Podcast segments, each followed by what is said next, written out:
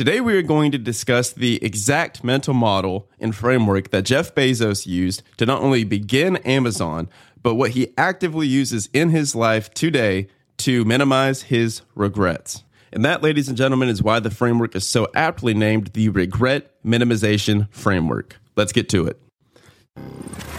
Welcome to the Action Academy Podcast, Stand back while I celebrate freedom. the show where we help you achieve financial independence with the mindsets, methods, and actionable steps from guests who've already earned their freedom. The flags of freedom fly.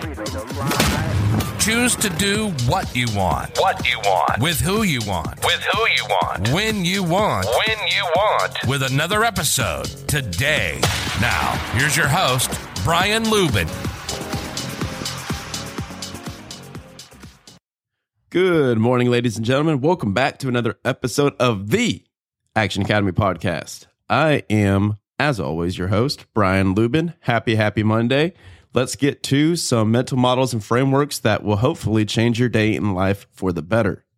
First and foremost, what is a mental model? A mental model is going to be a subconscious framework that you're able to use as almost a lens to view decision making through because decision making is a highly emotional process and you need different mental frameworks that you can use in a process that you can follow to be able to make the best possible decision for your life and business long term.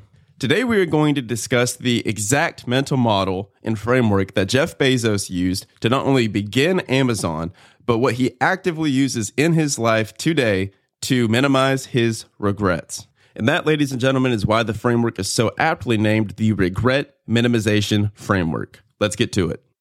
So, this may be shocking to all of you, but Jeff Bezos did not pop out the womb with the idea to start a multi billion dollar company in Amazon.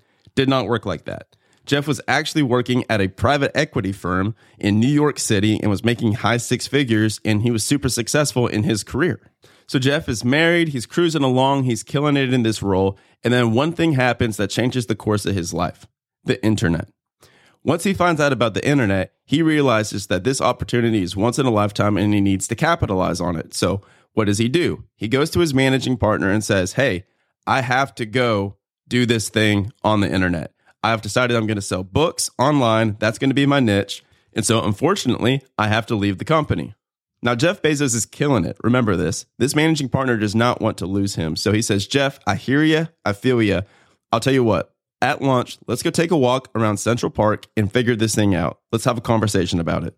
So lunchtime comes, Jeff Bezos and his managing partner are walking around Central Park, and his managing partner says this line that stands out to Jeff to this day. And he said, Jeff, your business model sounds fantastic. Everything that you're saying sounds like it has a shot of being something big. But let me tell you something. It's a good idea for someone that is not already doing a great thing.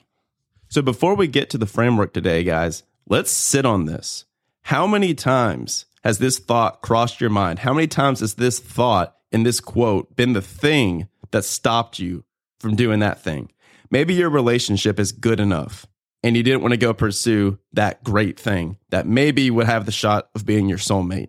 Maybe you had that company that you wanted to start it or that business idea or that one thing that really fires you up that you're passionate about. But you've already got a good thing. Things are good enough already. Hmm. So for 99% of the people, the ball stops here. This is the moment that people do not move past. That what if, what if, what if, what if. So how do you become one of the 1% that moves through? Here's the mental model that Jeff coined and applies today. Jeff's managing partner gives him 48 hours to think about it, sleep on it, talk to his wife, think it over. So Jeff goes home, talks to his wife. His wife says, Hey, you have my full support. Whatever you want to do, I'm with you 100%. So Jeff asks one important question that's going to change the course and trajectory of his entire life and honestly, all of our lives as well. Jeff asked the question, What would 80 year old me looking back on this think? If I project to the 80 year old version of myself, will that person look back and say, I was okay with not taking this risk?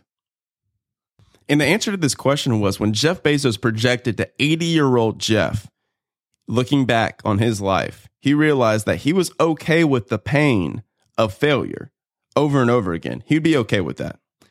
He was not okay with the pain of regret of never having tried. Mm. Woo. Ladies and gentlemen, always remember that the ultimate scorecard of life at the end of the day when you are on your deathbed is how many regrets are on that card.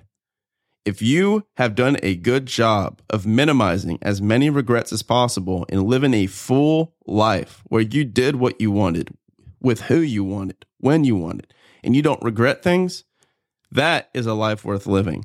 That matters more than your bank account, your balance sheet, or any of the businesses that you do. So, next time you're in that tough situation, tough environment, and you're having to ask a question, make a difficult decision, ask yourself, what would the 80 year old version of me looking back on this moment today think of this idea, of what I'm about to do? And then simply do what will cause the least amount of regret long term. Who knows? Maybe you give it a shot and build the next billion dollar company. I have no idea, but hey, it's possible. I can tell you that. At the end of the day, remember this process is difficult. It is not a simple or easy one, so give yourself some grace while you're doing this. Albert Einstein is coined with the phrase to break a mental model is harder and more difficult than breaking the atom. So even Einstein had problems with this. So if you can master this skill and master this framework and master the adaptation of new mental models, you will go so far in your life and business that it's going to be dizzying the amount of success you're going to have. I hope you guys enjoyed this episode and this little framework today. Tomorrow, you need to tune in. It is one of my favorite shows that I've ever done with my new friend Andrew Abernathy. The dude's worth like $70 million at 28 years old. The guy is a freaking stud. You need to listen to the episode all the way through. We have fantastic shows coming for you every single day this week. As always, stay tuned if you have not already. Top right corner, hit the subscribe button. Come on, man. You guys want to hear me every single day, right? Of course you do. Talk to you tomorrow.